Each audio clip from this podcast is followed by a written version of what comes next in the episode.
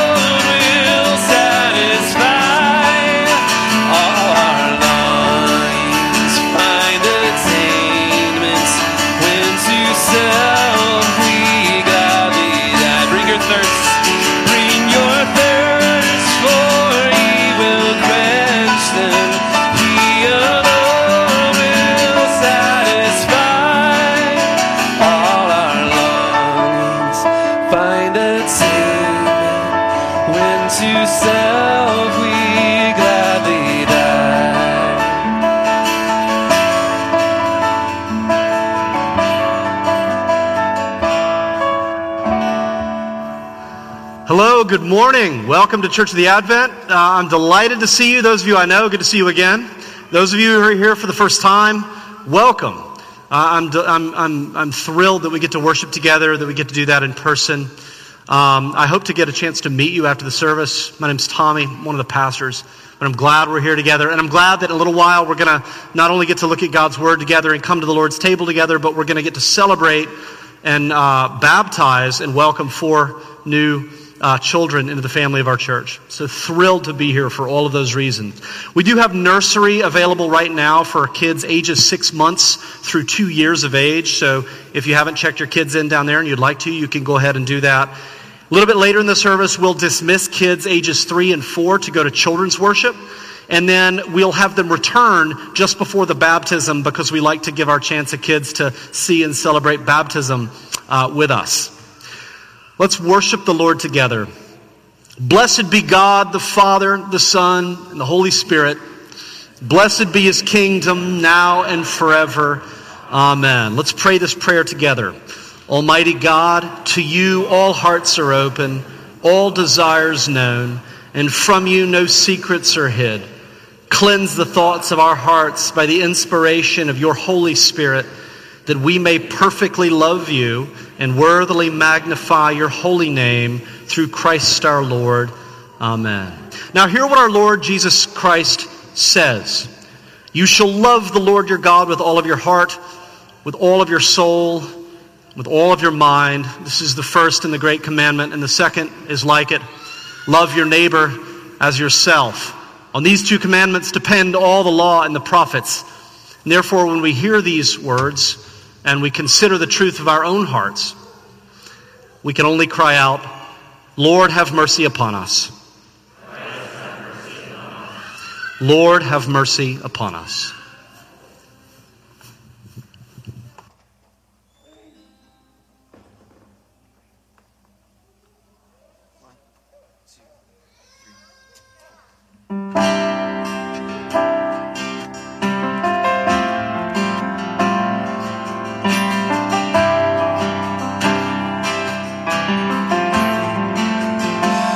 What gift of grace is Jesus my Redeemer? There is no more for heaven now to give. He is my joy, my righteousness and freedom, my steadfast love, my deep and boundless peace. To this I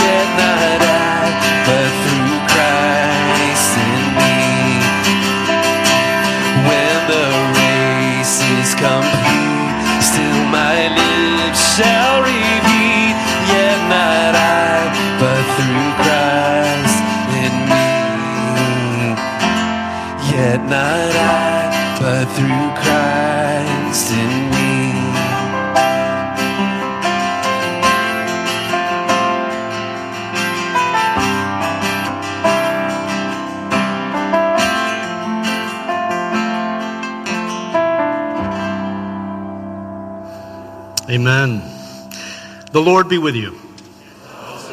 Let us pray. O Lord God, grant your people grace to withstand the temptations of the world, the flesh, and the devil, and with pure hearts and minds to follow you, the only God, through Jesus Christ our Lord, who lives and reigns with you and the Holy Spirit, one God, now and forever. Amen. This time we're going to dismiss kids ages three and four, so I invite them to gather in the aisles. You'll see processional crosses in the back of the aisles. The kids can follow them down to children's worship. Let's pray together for our children. Almighty God, Heavenly Father, you've blessed our congregation with the joy and the care of children.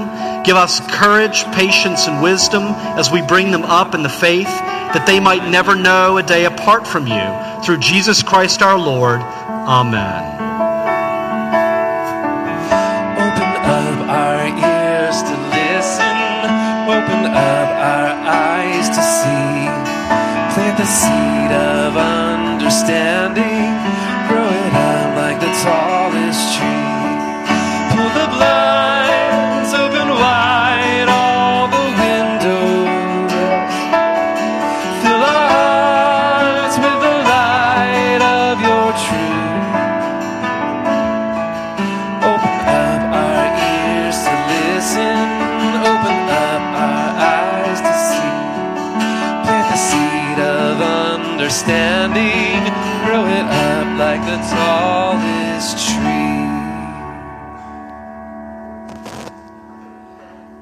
May be seated.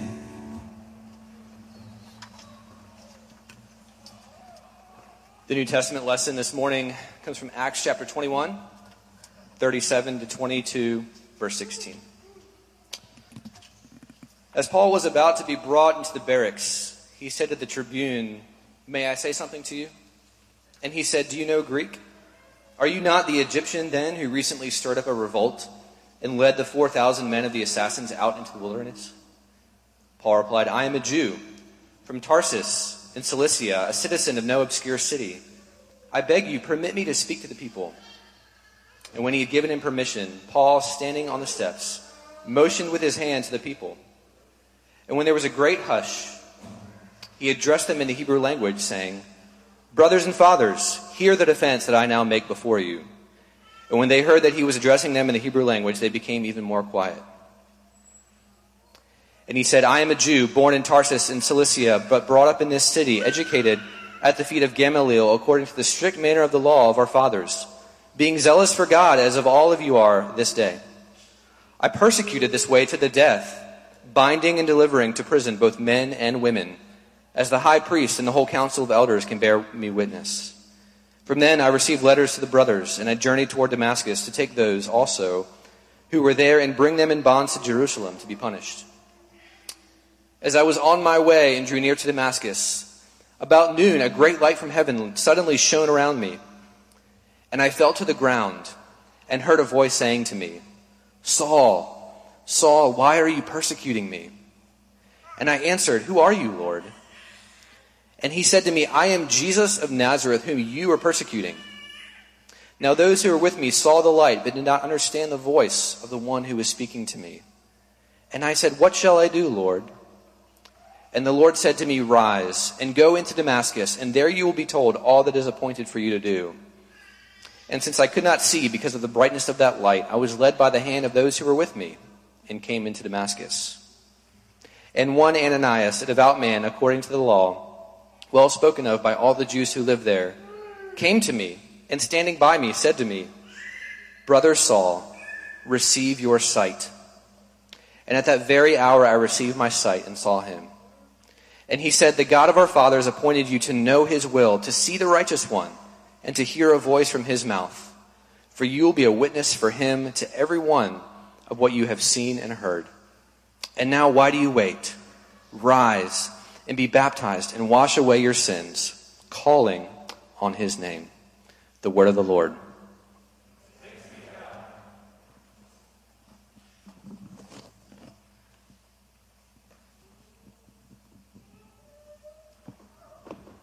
Please stand for the reading of the gospel.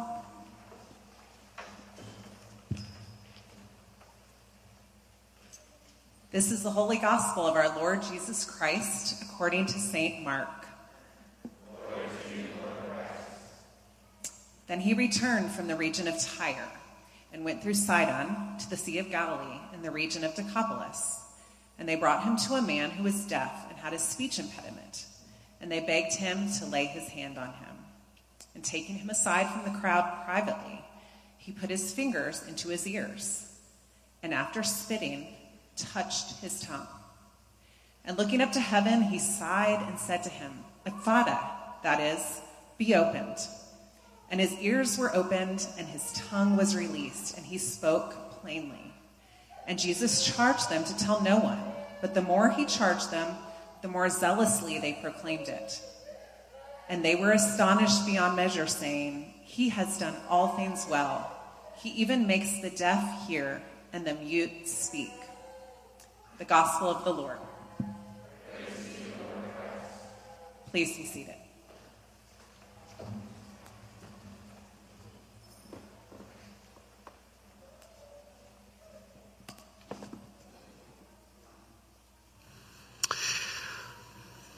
Again, let me say welcome to all of you. I, uh, I haven't yet started taking for granted our ability to be together, and so I just love it. And I love especially seeing some of you whom I haven't seen in, in a very long time. It's just an absolute delight. Um, in, in light of everything that's happened over the last couple of years, I've been thinking a lot about this truth the truth that crisis reveals character. That crisis reveals character. You know, when, when your life is calm, when things are stable, when things are fairly predictable, when things are supposed to happen, happen, and things that aren't supposed to happen don't happen, um, you can pretend to be pretty much whoever you want.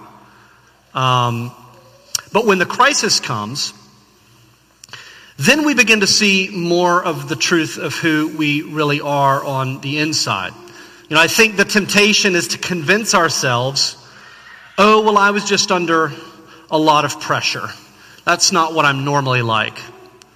I actually think it's probably the reverse, as much as we don't like to admit it, that under pressure in times of crisis, we actually do get to see who we really are and what we're really like. And I think that that's certainly been true over the last year and a half as we've faced a number of crises, um, not the least of which has been this COVID pandemic. Um, I think we've seen things about ourselves that maybe we would prefer not to see. And uh, this is also true of the Apostle Paul in the book of Acts. Um, this idea that when we see uh, someone facing a crisis, we get to see some of who they really are. That is absolutely what happens in Paul's life. We've been in this study of the book of Acts for the entire summer, and we're coming now to this last section of the book of Acts. It's a huge section, chapters 21 through 28, that's really all about Paul. And it's, it's basically Paul in crisis.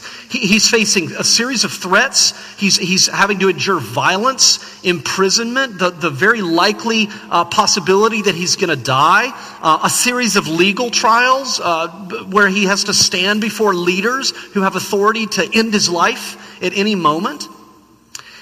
And it's here in this last section of Acts that we actually see Paul's true character emerge.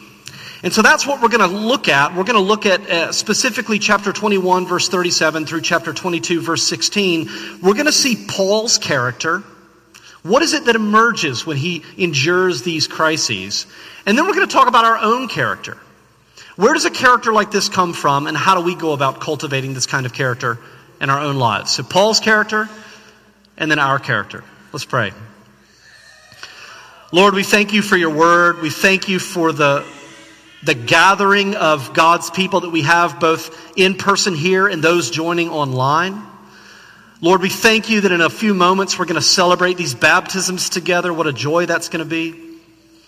Now we turn our attention to your word and we pray that you would do your work through your word in each one of us this morning in ways only you can, in the power of your Spirit, in the name of your Son, Jesus Christ. Amen. So, first of all, I want to walk through this passage a bit and, and say a few things about Paul's character. Uh, Paul, in this section, is confronting an angry mob, and they want to kill him. And they are literally beating him.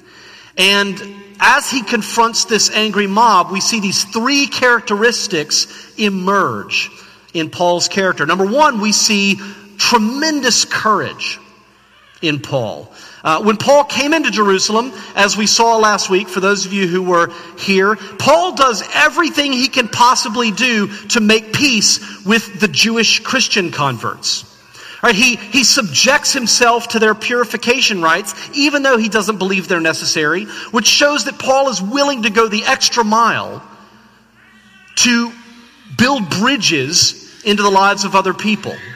Uh, nevertheless, some Jews, these are not Jewish Christians, these are Jews, come down from Asia. Bible calls them Asian Jews, and, and, and, they got people worked up. They start to rile people up against Paul. They, they basically start saying to everybody, this man is a threat, this man is dangerous, this man needs to be stopped. It says in verse 28 of chapter 21, he's teaching everyone everywhere against the people and the law and the temple. So they're basically saying Paul is here to subvert the entire Jewish way of life. He's an existential threat. He needs to be stopped. So, this is the message that goes out. A riot breaks out. People get angry. A lot of people don't even really know why they're rioting. They just see a whole bunch of people running that way, and they grab a stick and they start running that way. So, it's this very confusing situation. Thousands of people rioting. Verse 31 makes it clear, though, they're going to kill him. They want his blood, they want his head. Now, Claudius Lysias is the Roman tribune. That's like a high ranking military official, and he's the one who's in charge of the Roman garrison. Could have been something like a thousand troops, and that was located right next to the temple grounds. So basically, they're sitting there in the office, they look out, they see this riot breaking out, and, he says, You know, troops with me, and they go out to try to, to, to quell this, this uprising, right? And, uh, and, and, they see Paul and they realize that Paul is the kind of center of the disturbance. He's the eye of the storm. And so they all go, they grab Paul and they start to try to pull him out of this mob, but everybody's trying to get a whack in, and so they actually have to carry him to get him out of the crowd. Now you would think at this point when the soldiers show up, they, they put their riot shields down, they grab Paul, they say, let's get this guy out of here and figure out what's going on, that Paul would immediately begin hurling threats and curses at these people who were beating him, right? How dare you? Don't you know who I am? Now you're in trouble. But that's not what Paul does.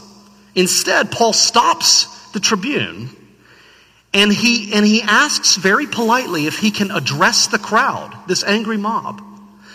And, and, and, and, this sheer fact that Paul doesn't say, Get me out of here right now, but instead he wants a chance to speak to the crowd. Commentators agree this shows tremendous courage. His life is hanging in the balance.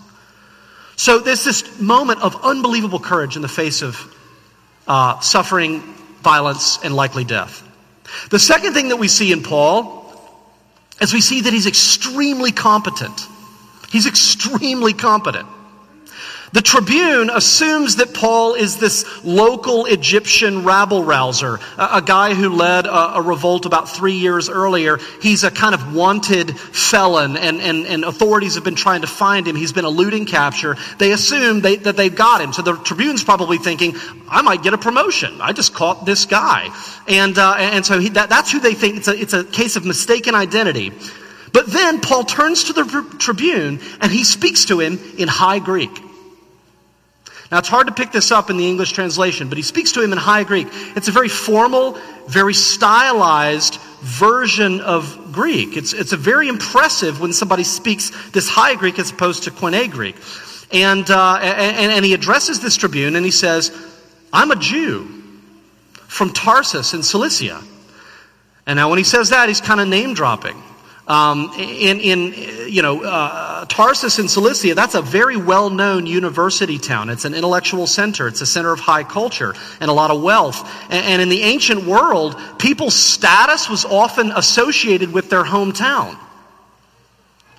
Uh, and so when Paul says this, it's very impressive, right? He's from a very well known city.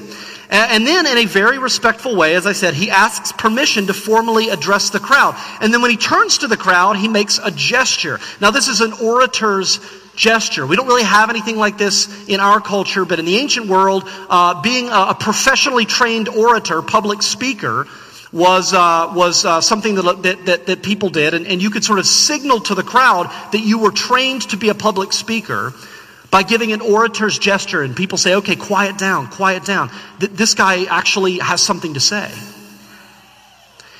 And then later in the chapter, he actually goes on and tells the tribune that he's a Roman citizen, which strikes fear into their hearts because they've done a lot of things to Paul that you shouldn't do to a Roman citizen because citizens have a lot of privileges that non citizens don't have. So, in all of these ways, Paul is signaling to the Romans that he's a person of high status, that he's well educated, that he's culturally savvy, that he's a citizen with all of the privileges that come with that. He's essentially saying, No, no, no, no, I'm one of you. Now, that's very important. I'm one of you. Because then what does he do? Then he turns to the crowd of Jews and he addresses them in a totally different way. He switches from High Greek to Aramaic which was the sort of street language of the Jewish diaspora. You had a lot of Jews who lived in other parts of the world. They didn't speak Hebrew. So the common vernacular street language that allowed everybody to communicate was Aramaic. And so he's sort of speaking the language of the street to them. And then he addresses them in a very different way than he does the Romans. He addresses them brothers and fathers. That's a very Jewish thing to say. And then he immediately gives his Jewish credentials. I was educated at the feet of Gamaliel according to the strict manner of the law of our fathers, being zealous for God as all of you are to this day. What's he saying to the Jews? I'm one of you. Right? To the Romans, I'm one of you. To the Jews, I'm also one of you. So this shows tremendous competence in Paul. He is literally code switching between two diametrically opposed people groups oppressors, oppressed. And Paul is speaking and relating on their cultural terms to both groups. Incredible competence. We'll come back to that. Then the third quality we see in Paul is compassion. Most people if they had just been dragged into the street, beaten, uh, and, and, assaulted by an angry mob uh, uh, uh, bent on their destruction, as I said earlier, they would be hurling all kinds of threats, all kinds of insults. Paul's doing none of this. Paul wants to share his testimony, he wants to share his encounter with Jesus. And what this shows us about Paul is something that you see all through the New Testament that Paul is willing to risk suffering He's willing to risk his life to tell people about Jesus, to reach people who moments ago wanted his blood. Right? So just think about this, right? In the face of, of, of, of imminent danger, as, as Paul kind of comes into this massive crisis, could be his final moments on earth, we get a glimpse of who Paul really is, right? Crisis reveals Paul's character. And we see that Paul, on the inside, is a man of tremendous courage, impressive competence, and genuine compassion. Right, so this raises the question for us where do qualities like this come from? You know, I read this and I think, would I be this courageous, this competent, this compassionate in this kind of crisis or not? How do we begin to develop a character like Paul has so that when we face crisis, similar qualities might emerge in us? And we see the answer to this question where does he get this kind of character? We see the answer to this as Paul begins to address the crowd and he shares the story of his conversion, his encounter with Jesus. And the short answer to the question is this the reason that Paul is able to have such courage and competence and compassion, even in the face of death, is that Paul has a Jesus centered view of his own life. He has a Jesus centered view of his own life. And I want to walk through each of these characteristics and show you what I mean. Paul's courage came from a Jesus centered view of his future. You know, Paul tells the crowd about his early life. He says, you know, I was a strict follower of the law. I was zealous for God. And, you know, like most people, Paul had hoped and he had assumed that if he lived a good enough life, that he worked hard enough, if he proved his devotion to God, that one day he might get to be with God. And that's essentially what most religions say. If you work hard enough, if you prove your devotion, then one day, when you die, you might get to be with your Maker. Right, that's how Paul lived. But then Paul meets Jesus face to face on the road. And Paul does what anybody does in the Bible when they come face to face with the glory of God Himself. He immediately falls to the ground on his face. And Paul realizes one of the great truths of the gospel that our hope is not to one day climb our way up to reach God that the great hope of the gospel is the opposite. It's that the God came down to meet us. And as he sees Jesus and he sees the glory of the Father shining through the face of his Son, that's the only explanation. God has come to me. So Paul realizes this, and then from that moment on, the thing that mattered most to Paul was being with Jesus being with Jesus. It didn't matter where, it didn't matter how, it didn't matter when. He just wanted to be with Jesus. Once he saw him, that became his top priority. So he writes in his letter to the Philippians from prison, and another time in his life when he's facing the very likely threat of execution. And in chapter 1, he basically says, it doesn't really matter if I live or if I die because everything that is happening to me, the fact that I'm in prison and people are making fun of me and mocking me and false teachers are coming in to try to replace me. If the gospel is being preached, that's all I care about because I get to be with Jesus. And he goes on to say, you know, I, can't, t- I can't decide if I want to go on living or if I want to die. Now, he's not being suicidal. What he's saying is this, you know, if I live, I get to go on talking about Jesus, and that's amazing. And I know Jesus will be with me in that. But if I die, I actually get to see Jesus again, face to face. I get to be with him for eternity. And he says, I'm honestly kind of divided on this. Because that's what his priority was. The thing that we need to see with regard to courage is death no longer has any hold over Paul. The gospel says that God has come to us in the flesh and that if you give your life to Jesus, He's going to be with you always. And what that means is that death itself simply becomes a gateway into the presence of Jesus.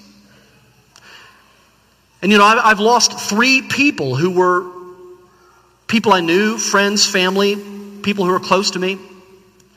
And I've been thinking a lot about death.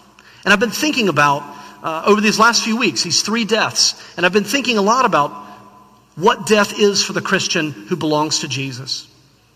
And it's this gateway into the presence of our Lord.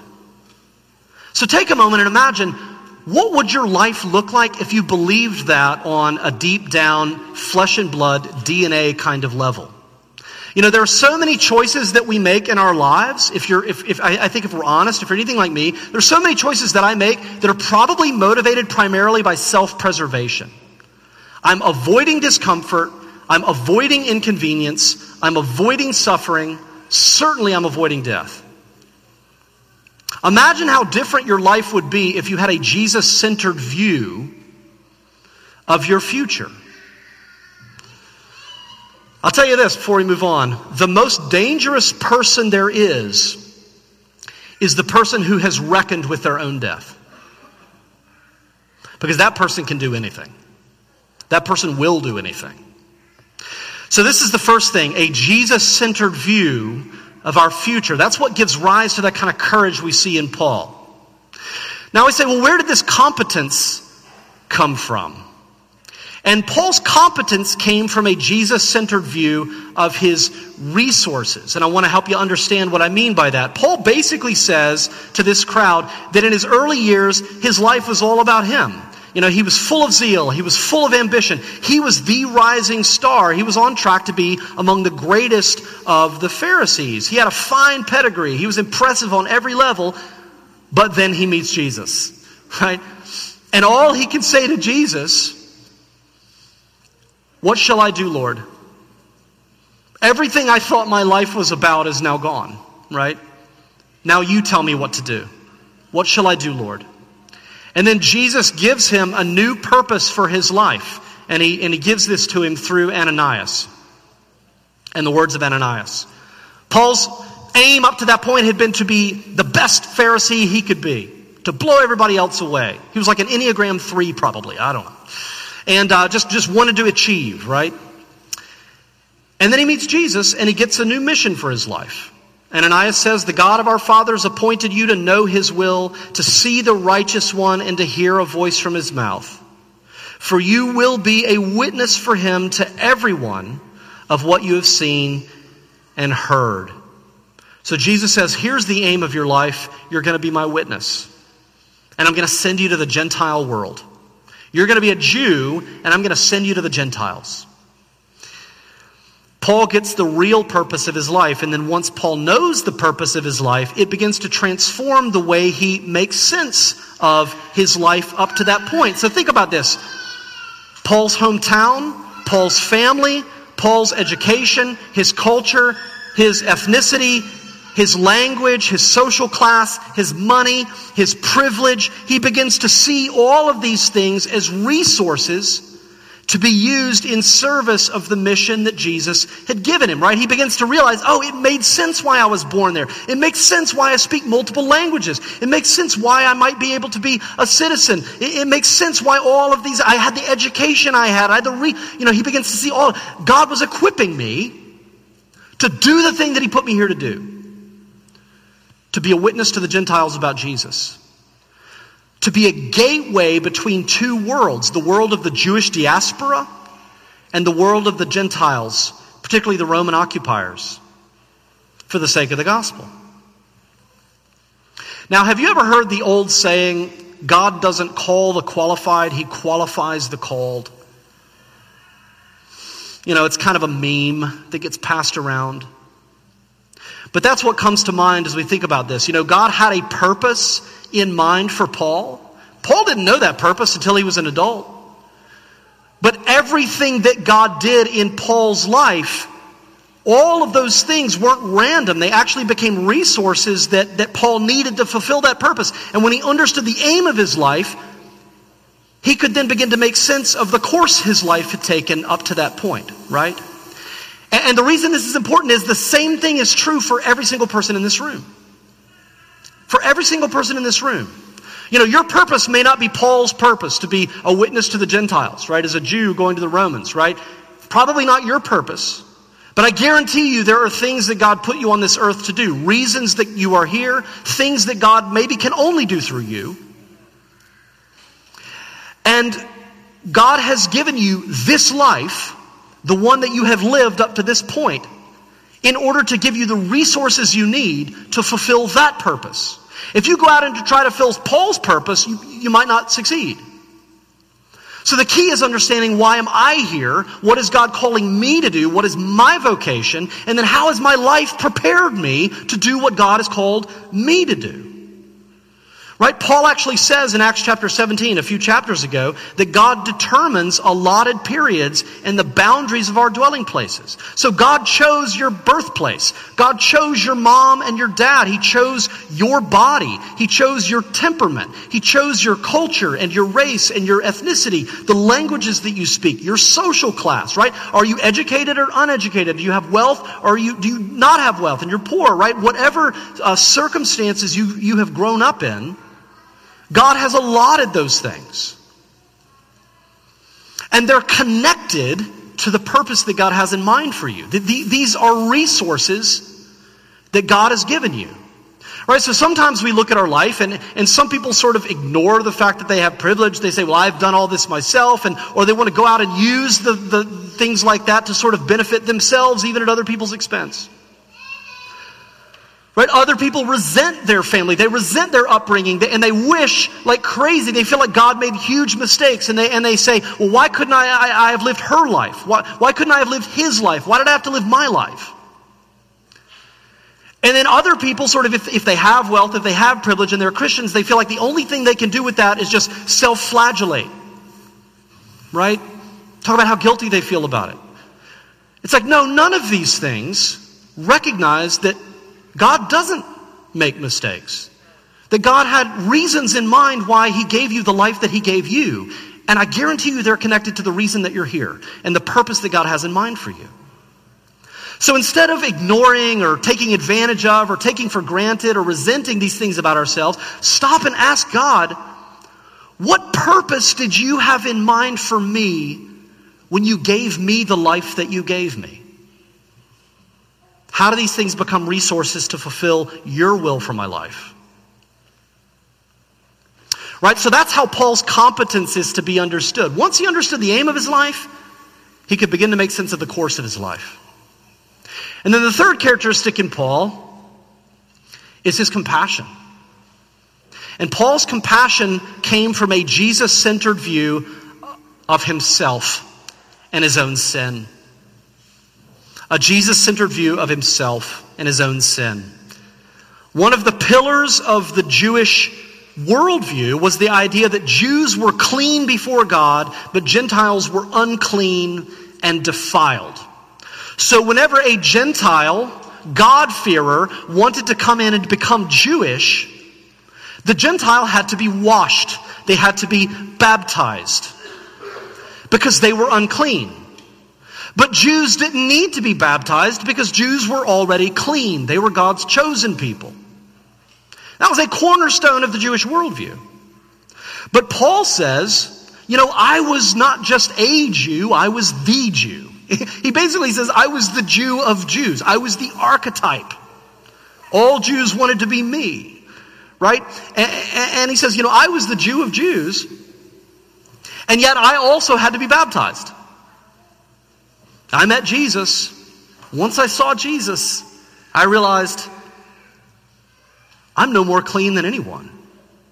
Right? Compared to this glory, compared to this radiance, I'm in filthy rags. Right? And so in verse 16, he says, Ananias then said to me, Be baptized and wash your sins away. This would have been scandalous to his Jewish audience. And I think this is partly why they then react so violently. Right? In other words, Paul is saying, you know, here's what I had to realize. And he writes about this in places like Romans 1 and 2. Uh, Romans 1, 2, and 3. He, he says, you know, I, I, realized actually there's no difference between Jews and Gentiles. I, I realized that we're all unclean. We're all defiled. And that the only way to become clean is to call on the name of Jesus and be baptized in His name. I need to be washed, but in His name. And then I'll be clean because of His grace and the blood of the cross. See, I think most of us tend either towards superiority or inferiority. You know, most of us sort of tend to live life assuming that on balance, I'm probably better than most people. Now, you would, you'd never admit that, but I think there are some people that sort of live that way. On balance, I'm probably living a better life than most people. There are other people who have the exact opposite tendency. They always compare themselves to other people unfavorably. She's so much prettier. He's so much stronger. He's so much better looking. She's so much more successful, right? They're so much smarter. And you're always focusing on the ways that you fall short. And you know, honestly, both are equally self focused. Both are equally selfish. Both are equally self absorbed. And if you're focusing either on your superiority or your inferiority, you're not really going to be capable of genuine compassion. Why? Because compassion requires that you focus on someone else. Right? I, I, I remember this thing, I, I heard it and I, I love it. You know, it says when you're in your 20s, you worry what everybody's thinking about you. When you're in your 40s, you stop caring what people are thinking. And when you're in your 60s, you realize nobody was ever thinking about you. They were only ever thinking about themselves. And I love that because it's really true. Right? If you're focusing on how you rank compared to other people, you're not going to really ever think about them. You're only thinking about them through the lens of yourself. But the gospel is profoundly equalizing. Because on the one hand, it says to the people who think they're superior, no, you're not. How dare you think that? We are all unclean. We are all defiled. We all, in the presence of Jesus, are covered in filthy rags. How dare you think yourself any better than anyone? But then it says to the people who think that they are inferior, oh, no, you're not. How dare you think that? How dare you think that you are any less than any other image bearer? How dare you think that you're any less than any other human being for which Jesus gave his life to save? How dare you call God a liar when he says that you are of infinite value to him? So it's this profoundly equalizing truth that recalibrates the way we see ourselves and other people.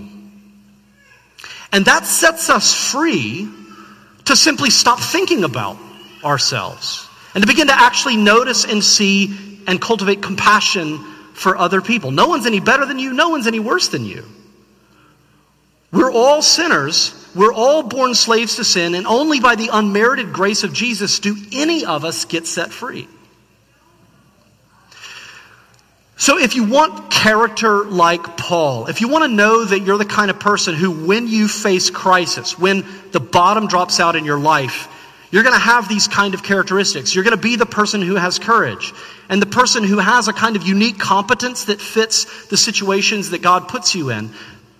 That you know that you're going to be a person who responds with compassion. Right?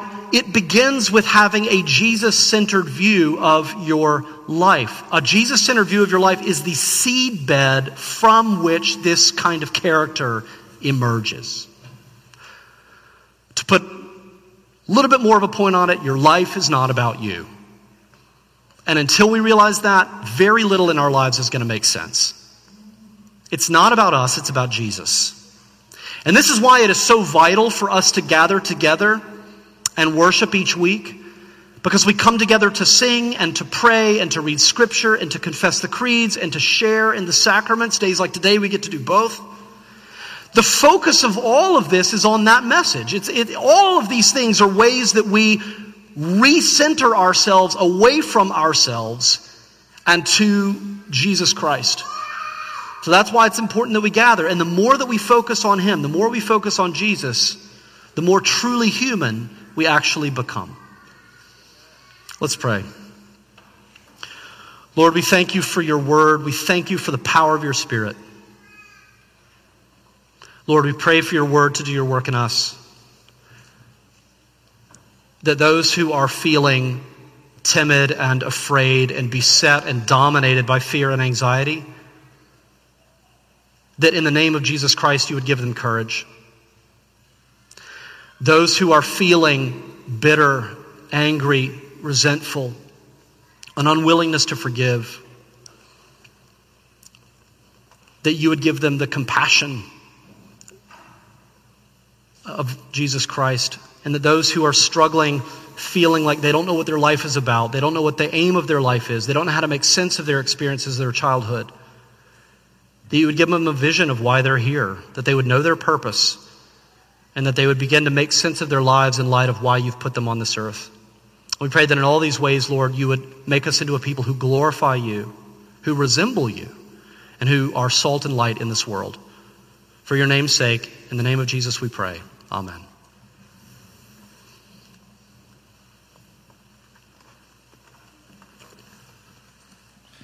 Let's now ask God to give us a Jesus centered vision by singing this prayer together. Let's stand.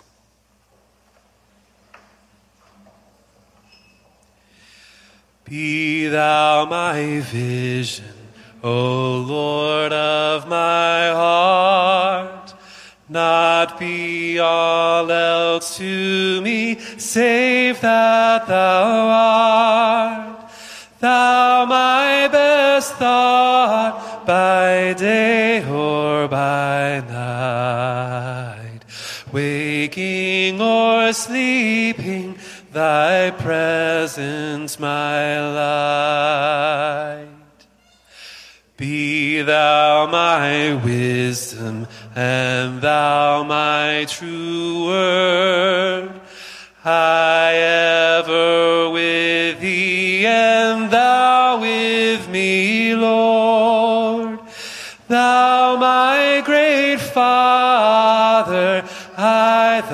true Son.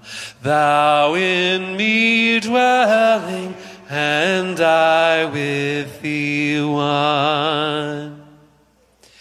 Riches I heed not, nor man empty praise. Thou mine inheritance now and always. Thou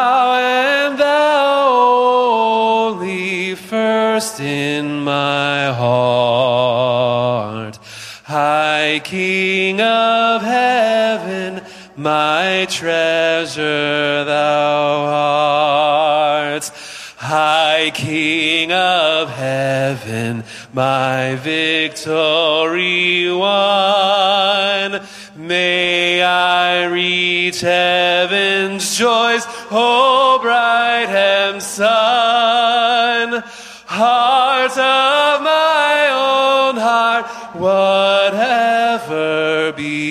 Befall, still be my vision, O ruler of all. You may be seated. Now, as promised, we have an opportunity to celebrate these baptisms together. So I'd like to ask the, the parents and godparents and children being baptized if you could gather here on the floor in front of the Lord's table across here so people can see you.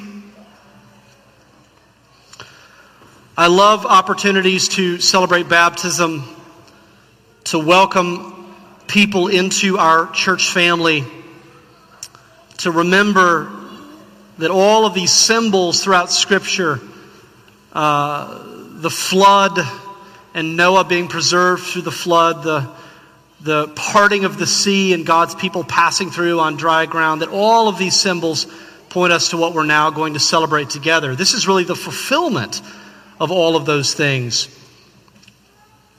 And uh, so, what I'm going to do, moms, dads, grandparents, or parents, uh, godparents, whoever's up here, I'm going to ask you to answer a series of questions and make a series of professions of faith on behalf of your children um, until they're old enough to do so for themselves.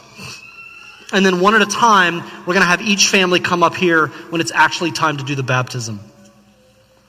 Dearly beloved, Scripture teaches that we are all dead in our sins and trespasses, but by grace we may be saved through faith. Our Savior, Jesus Christ, said, Unless one is born of water and the Spirit, he cannot enter the kingdom of God. And he commissioned the church to make disciples of all nations, baptizing them in the name of the Father and of the Son and of the Holy Spirit.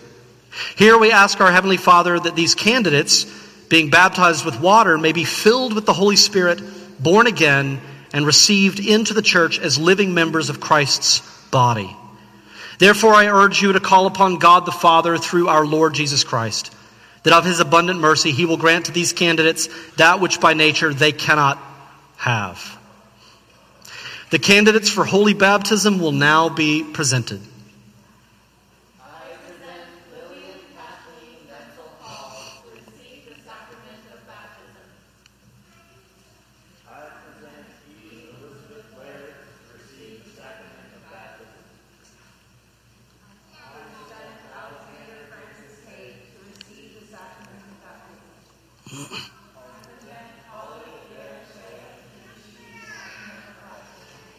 Excellent. Today, on behalf of uh, these children, you shall make vows to renounce the devil and all his works, and to trust God wholeheartedly and to serve him faithfully. It's your daddy to, uh, it is your task to see that this child is taught as soon as he is able to learn the meaning of all of these vows and of the faith that you will profess as revealed in the Holy Scriptures. They must come to put their faith in Jesus Christ and learn the creeds, the Lord's Prayer, and the Ten Commandments. And all other things that a Christian ought to know, believe, and do for the welfare of their souls. When they have embraced all these, they are to come to the bishop to be confirmed, that they may publicly claim the faith for their own and be further strengthened by the Holy Spirit to serve Christ and his kingdom. Are you willing and ready to undertake this?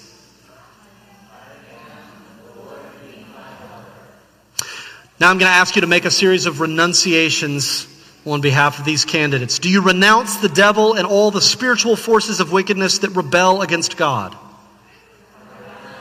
Do you renounce the empty promises and deadly deceits of this world that corrupt and destroy the creatures of God? Do you renounce the sinful desires of the flesh that draw you from the love of God? Almighty God, deliver you from the powers of darkness and evil and lead you into the light and obedience of the kingdom of His Son, Jesus Christ our Lord. Amen. Now, do you turn to Jesus Christ and confess Him as your Lord and Savior?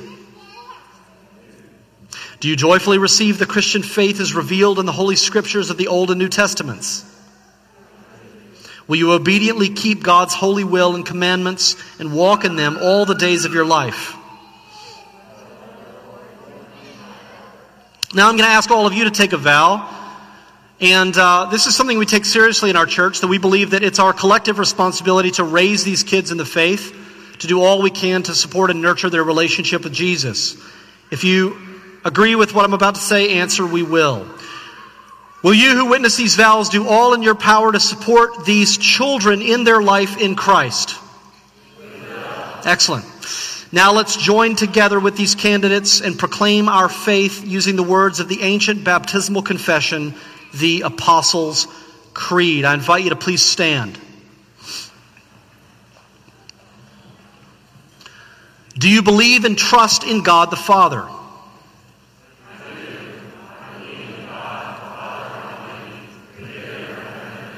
Do you believe and trust in Jesus Christ?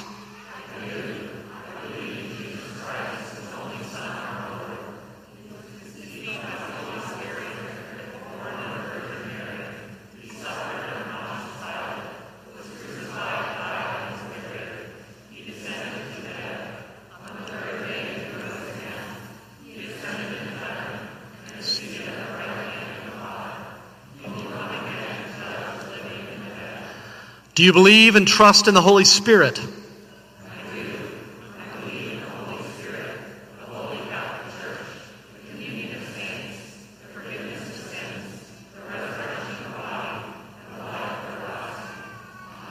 Amen. Let's now pray for these candidates who are to receive the sacrament of baptism. After each petition, you may respond by saying, We beseech you to hear us, good Lord that these children may come to confess their faith in Jesus Christ as Lord and Savior.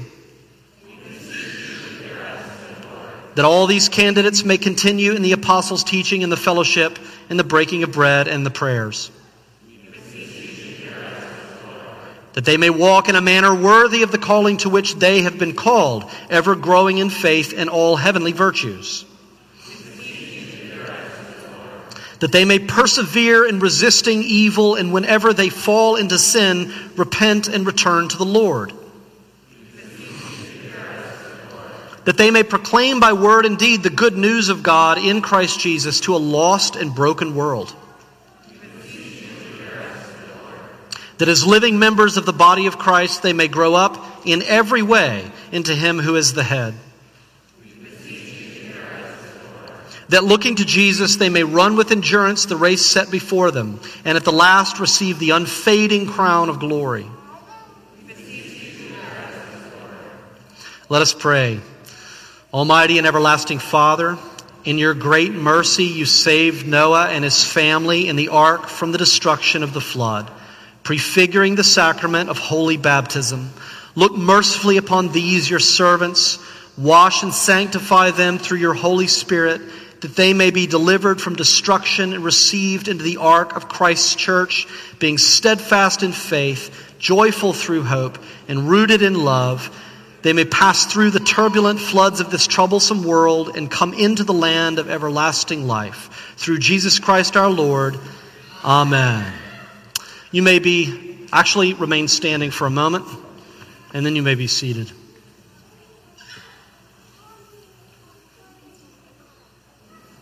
The Lord be with you. Lift up your hearts. Let us give thanks to the Lord our God. It is right to give him thanks and praise. We thank you, Almighty God, for the gift of water.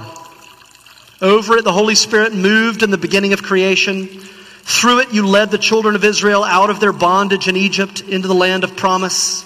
In it, your son Jesus received the baptism of John in the river Jordan when the Holy Spirit descended upon him as a dove. We thank you, Father, for the water of baptism.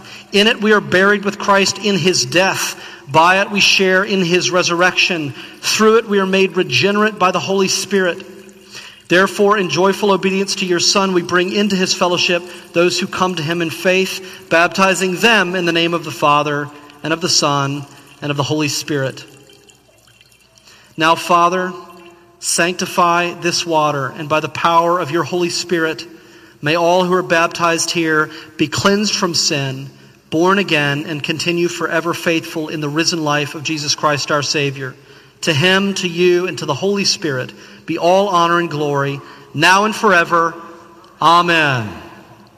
Now I invite the congregation to be seated and the first family to join me up here.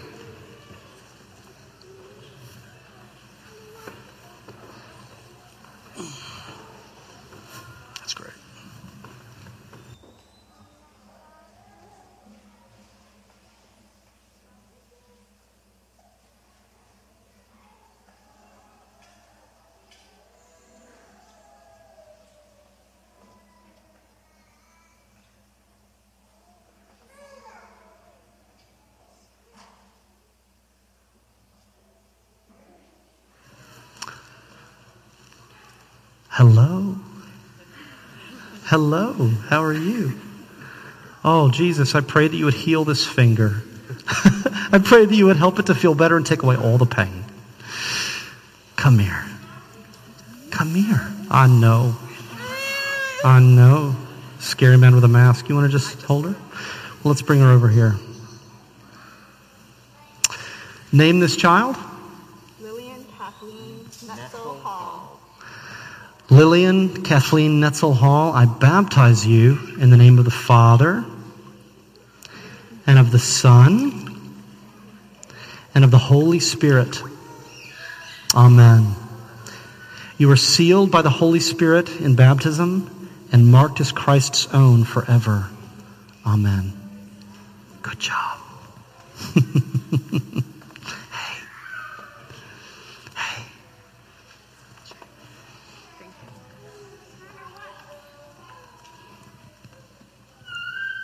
All right, the Lairds.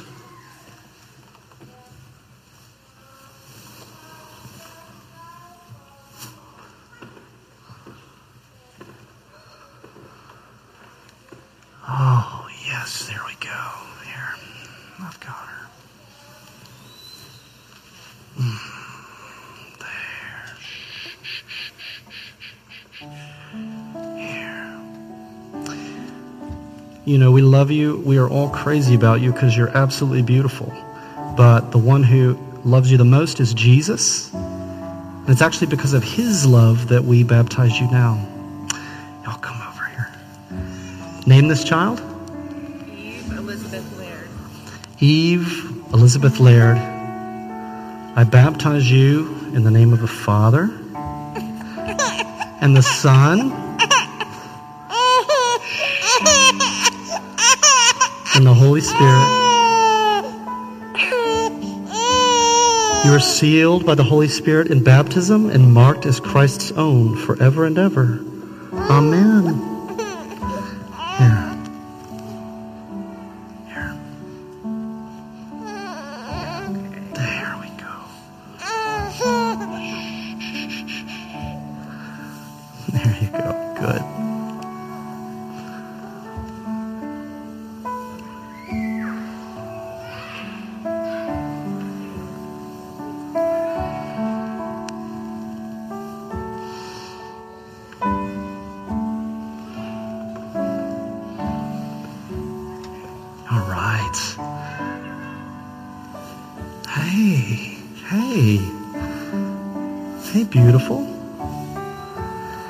Guys come over here so everybody can see.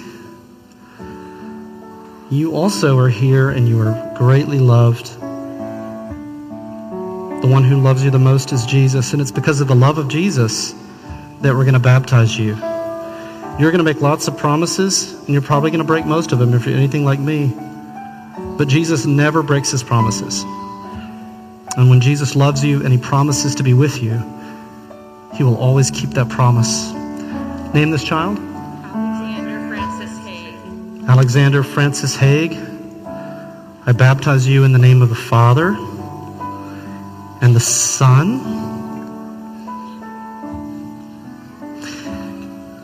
and the Holy Spirit. You are sealed by the Holy Spirit in baptism, and you are marked as Christ's own forever and ever.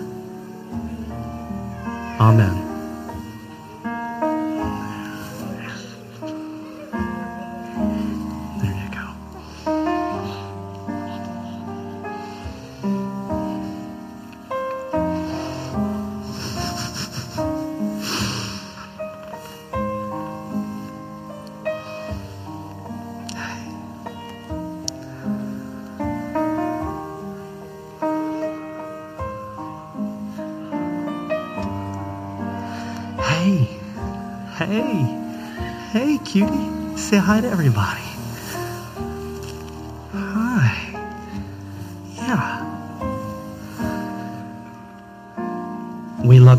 Much, but Jesus loves you the most. And it's because of Jesus that you're here today. Name this child Polly Adair Polly Adair Seo. I baptize you in the name of the Father and of the Son and of the Holy Spirit. You are sealed by the Holy Spirit in baptism, and you are marked as Christ's own forever and ever. Amen. There you go. Okay. All right.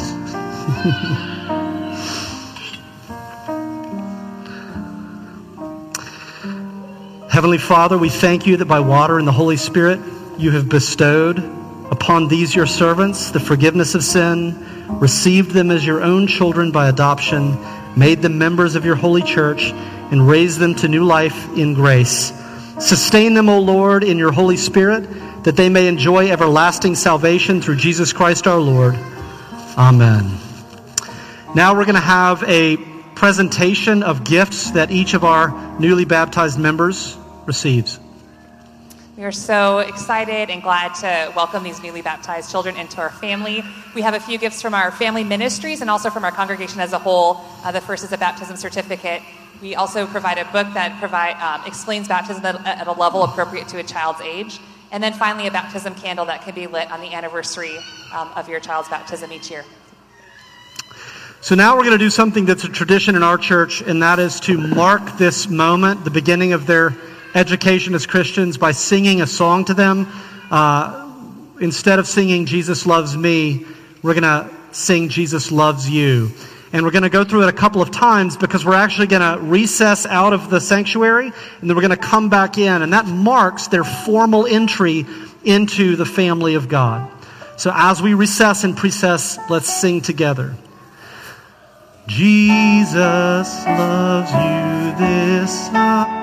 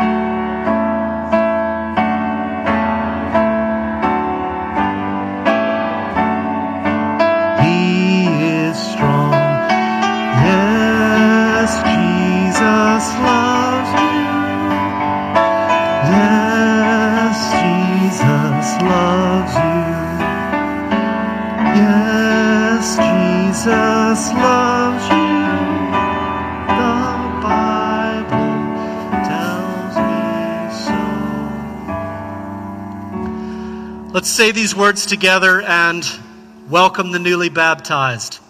We receive you into the fellowship of the church, confess the faith of Christ crucified, proclaim his resurrection, and share with us in the royal priesthood of all of his people.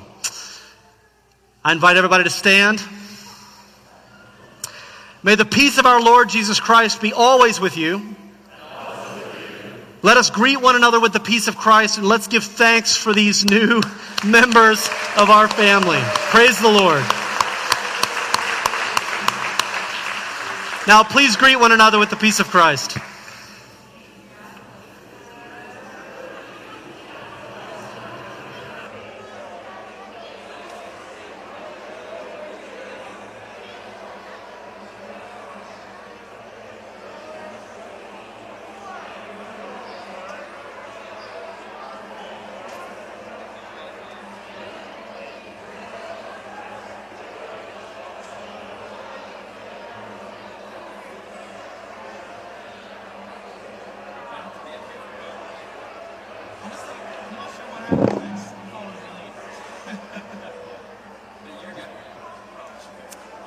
All right, if you could please be seated. Once again, we wanted to welcome you to our church, to Church of the Advent, and we know we have many newcomers today for the baptisms and other newcomers as well, so thanks for worshiping with us. If you would like some more information about our church and just let us know that you're here, you can fill out our digital welcome card and you can text the word connect to the number that you see on the screen. We also have it on our homepage of our website at the bottom. You can click on there and fill it out as well, but that just gives us a chance to send you some information and, and find ways to get you connected to our church. So thanks for being with us this morning. Just a few announcements. First of all, uh, children's ministry. Uh, this week is the last week of our summer programming. So that's we've all summer we've had nursery for two and under and preschool worship and play for threes and fours. Um, we are planning to launch our full fall in-person programming for nursery through eighth grade next week. And so just a reminder that if your child plans to participate even occasionally this fall, then we would ask that you register them so that we can plan ahead for that. Registration for our fall core groups is open, and you can view all of these on our website under the tab Connect. And I wanted to encourage you I know if you're new, this is a great way to just plug in immediately and get to know people. I know for some people you might feel like, you know, I've, I'm really busy, it's hard, hard to, get, to get involved, but I would just encourage you to look at the list. We have, of course, groups that meet every week in person, but we also have groups that meet online, different frequencies every other week, once a month groups for men, for women. So just check it out and see if there might be a group that would work for you. We'd really encourage you to get involved in a core group this fall. Uh, core groups are going to begin meeting after Labor Day, so after this, uh, after next week. Um, some groups have caps, and so be sure to, if you want to sign up for one, sign up soon. I'd like to invite up a couple of core group leaders who are going to be sharing Sarah Doss, Chris, and Robert.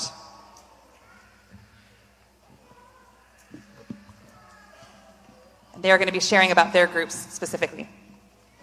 Hey y'all, um, I just wanted to share about the women's core group. I did this group last year. It was a real blessing and a gift to me at a time when I was feeling pretty isolated and lonely. So we are going to meet Wednesday nights.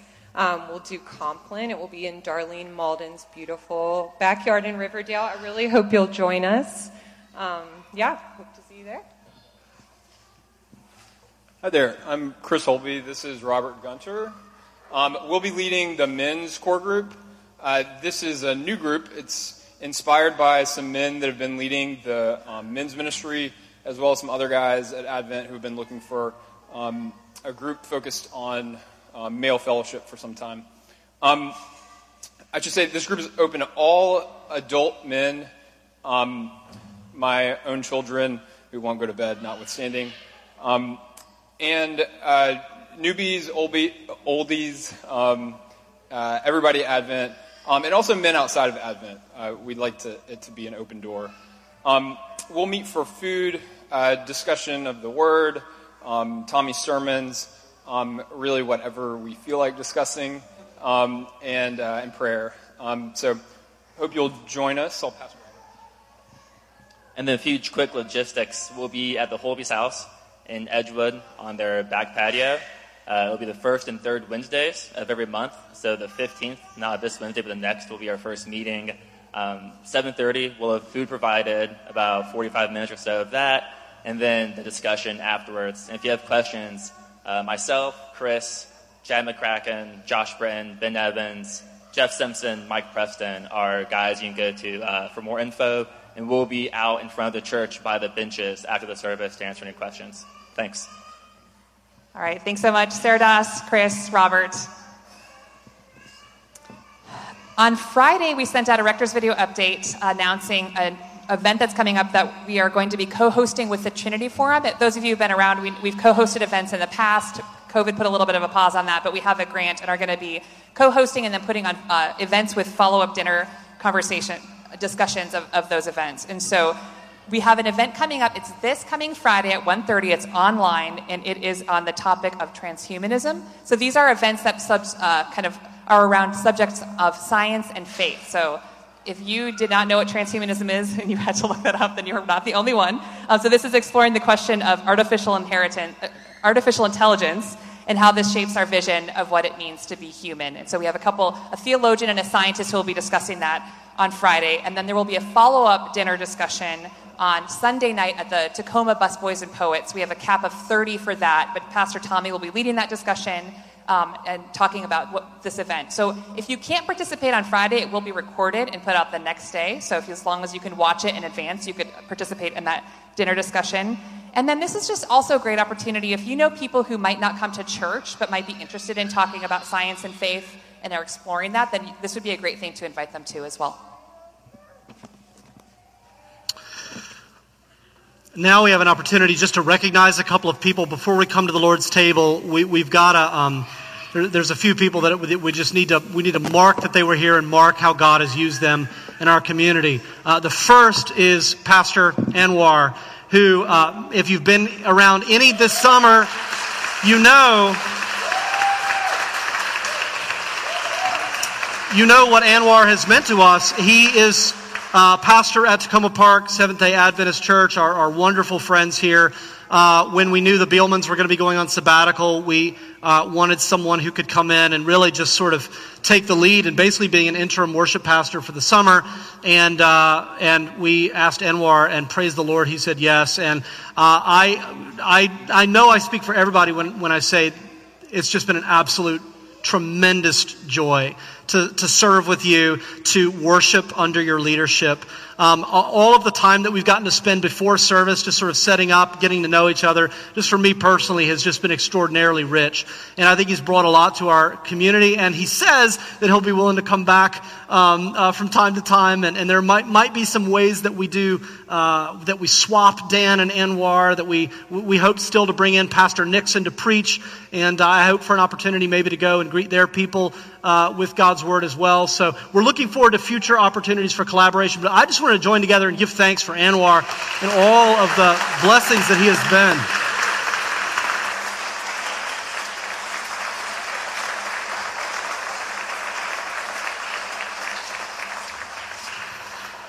Next, I'd love to invite Luke and Jill to join me up here. You know, we, DC being what it is, we, we have people coming and going on a pretty regular basis.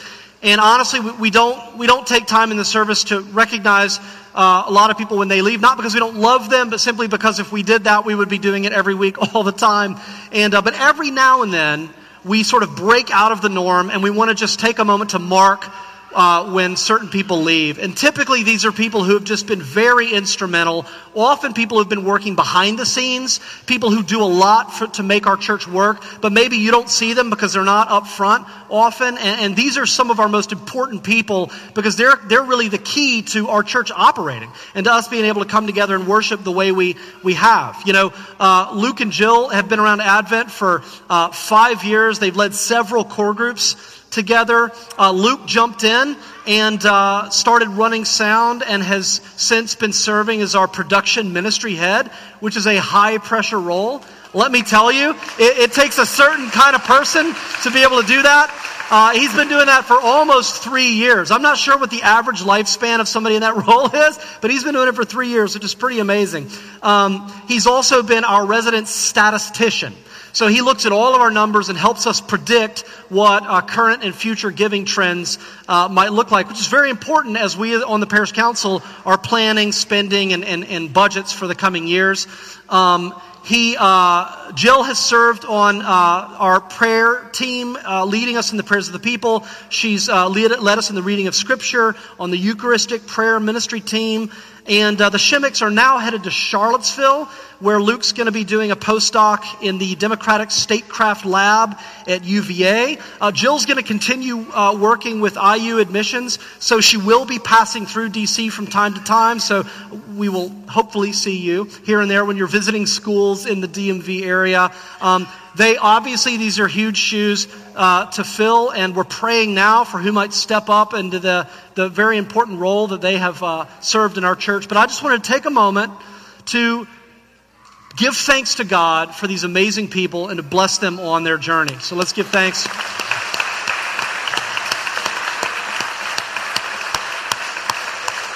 And I, and I just want to I just want to pray. If we could just join together and pray for this for this transition.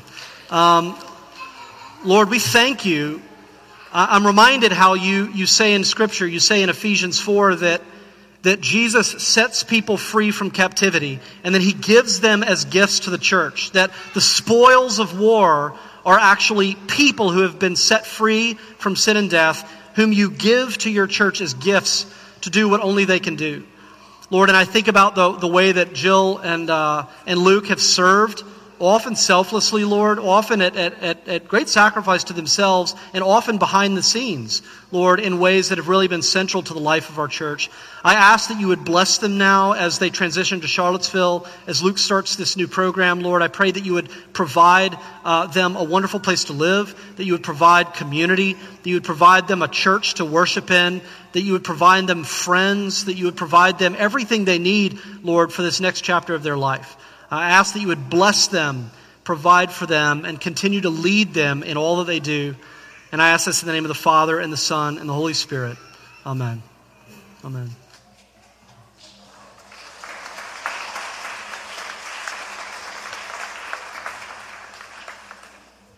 All right, another thank you. This is our last Sunday doing our summer programming with our kids ages four and under. And I just want to say how thankful we are for the volunteers who made this possible. You know, COVID was a time when it was very easy just to turn inward and to go into survival mode. And, uh, and there were some people who really were willing to step up and say, whatever, whatever needs to, you know, whatever you guys need, we're here. We will do it. We will serve. We will make it happen. And with our kids, that was particularly important. We had about 30 volunteers who served in nursery, and in preschool worship and play in this last season of children's ministry, and that included five student volunteers. So if you're one of those 30, could you please just stand where you are? If you served with our kids during this last season, there we go. There's some of them. Stand up.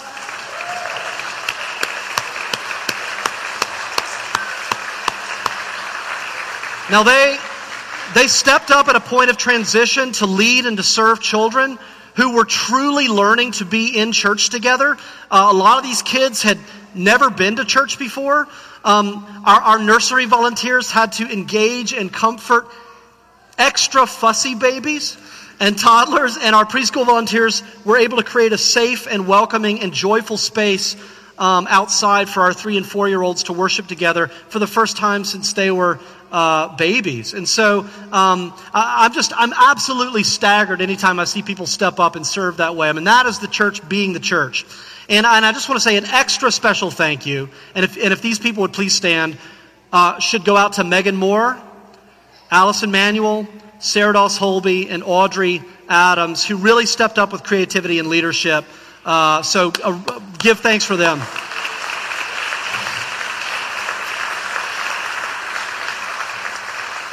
So, this posture of gratitude is very appropriate. We're about to come to the Lord's table, and it's appropriate that we take a moment and reflect on the blessings of God in our lives. And for those who would like to give an offering as an act of worship, there are several ways that you can do that. Three of them are listed on the screen behind me. And then for those of us who are here in person, you can give an offering by coming up and putting an offering in the offering boxes um, as you come up to receive uh, the Lord's Supper. Uh, at this time, we're going to come down uh, and we're going to celebrate at this table. So I'm going to say farewell to our people who are joining in via live stream. I ask God's blessing and protection and provision on your life, uh, and we look forward to seeing you or joining with you virtually uh, again next week. Now, as we prepare to come to the Lord's table, I want to make it clear that this is not the table of Church of the Advent. This is